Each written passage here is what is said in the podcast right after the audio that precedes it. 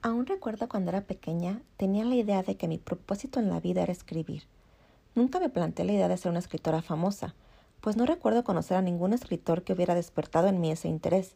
Sin embargo, escribir era una posibilidad, tal vez porque siempre tuve un gusto por la lectura o la necesidad de expresar lo que sentía, pero no de manera verbal. Eso me aterraba. Sabía que quería contar una historia, pero no sabía cuál.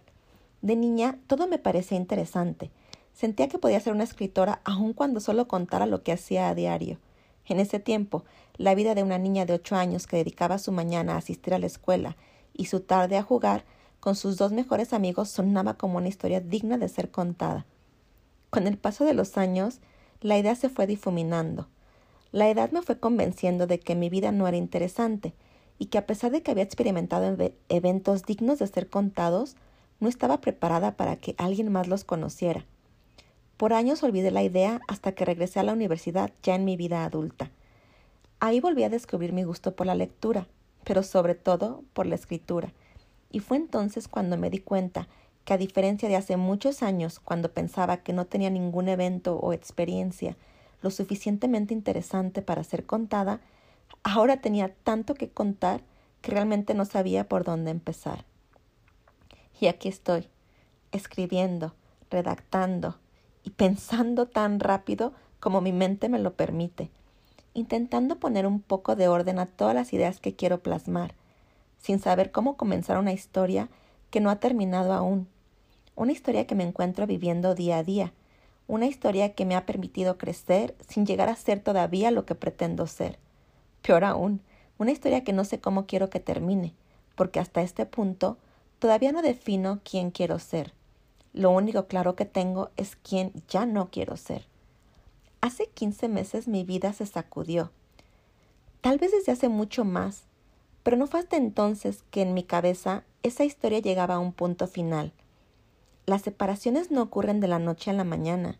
Sin embargo, en el afán de encontrar una razón, un culpable o una fecha de caducidad, siempre definimos un día en el calendario que señale la fecha en que todo se terminó.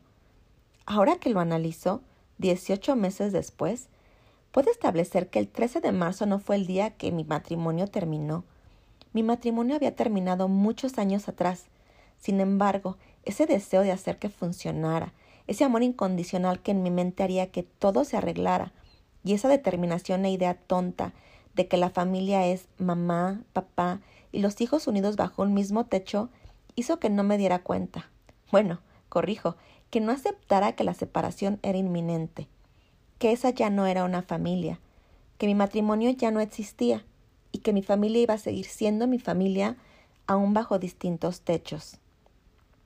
He pensado en contar la historia de mi esposo, o debería decir Eds, aun cuando la separación todavía no es legal, pero es Eds porque en mi mente, pero sobre todo ya en mi corazón, es alguien que fue parte de mi vida, tal vez una de las personas más importantes quien más huella ha dejado en mí, pero quien no más está aquí. Y estoy en paz con esa idea, a pesar de que por muchos meses pensé, pero sobre todo sentí, con cada poro de mi piel, que su ausencia iba a ser imposible de superar. Peor aún, que por decisión propia iba a ser algo que nunca iba a querer dejar atrás. Pensé en contar su historia, pues por meses siempre me convencí de que su historia contaba la mía, pero ahora sé que su historia le pertenece a él. Y si bien ha influido en la manera en que yo he vivido la mía y las decisiones que he tomado, su historia es suya, y solo él tiene el derecho de contarla. Solo él sabe lo que es ser él, y solo yo sé lo que ha sido vivir con alguien como él. Así es de que esta es mi historia. La historia que ahora sé, yo decido cómo vivir, a pesar de que por años me convencí de que no era dueña de ella, de que vivía como se me había impuesto. Ahora sé que siempre tuve otra opción, siempre pude haberla cambiado, y por más que traté de encontrar a alguien a quien culpar, y por mucho tiempo lo encontré en alguien más, sé que no hay nadie a quien culpar. Y si de plano una historia necesita definir un verdugo para cumplir con el requisito de antagónico que hace a cualquier historia más interesante, pues entonces ese antagónico soy yo.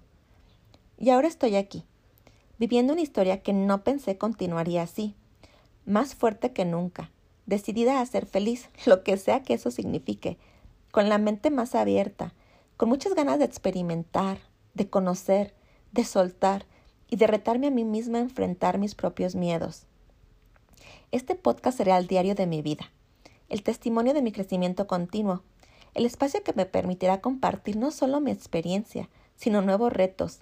Con una copa de vino será el punto de reunión y discusión entre amigas y amigos. Un espacio seguro que nos permitirá expresar nuestras inquietudes, charlar sobre nuestras propias posturas, contar nuestra experiencia a partir de nuestras vivencias, pero sobre todo será el espacio que nos permita ser nosotras y nosotros mismos, esperando que quien nos escuche se pueda identificar y sea este mismo espacio su lugar seguro, sin jueces ni prejuicios, un lugar donde todos aprendamos de todos bajo el precepto de que aquí nadie tiene la razón. Este es un proceso de aprendizaje y crecimiento, este es un espacio para ser libres, hablar de todos los temas sin tapujos, pero sobre todo con respeto. Acompáñame y conoce la postura que mujeres adultas tenemos sobre temas sociales, sobre el amor y sobre el sexo. Aquí todos vamos a aprender de todos.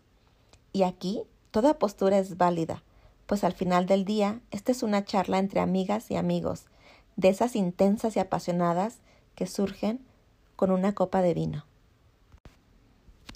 Mi nombre es Erika Arellano y te invito a compartir no solo mi historia, mis experiencias, mi postura, conoce a mis amigas y amigos, pero sobre todo forma parte de nuestra comunidad para que aprendamos juntos, para que soñemos juntos, para que vivamos experiencias juntos, para que podamos compartir lo que pensamos, aprender uno de otro, reírnos un rato, llorar cuando sea necesario, pero sobre todo vivir vivir sin miedos, vivir sin tapujos, vivir sin nada de eso que nos limita, simplemente vivir y vivir felices.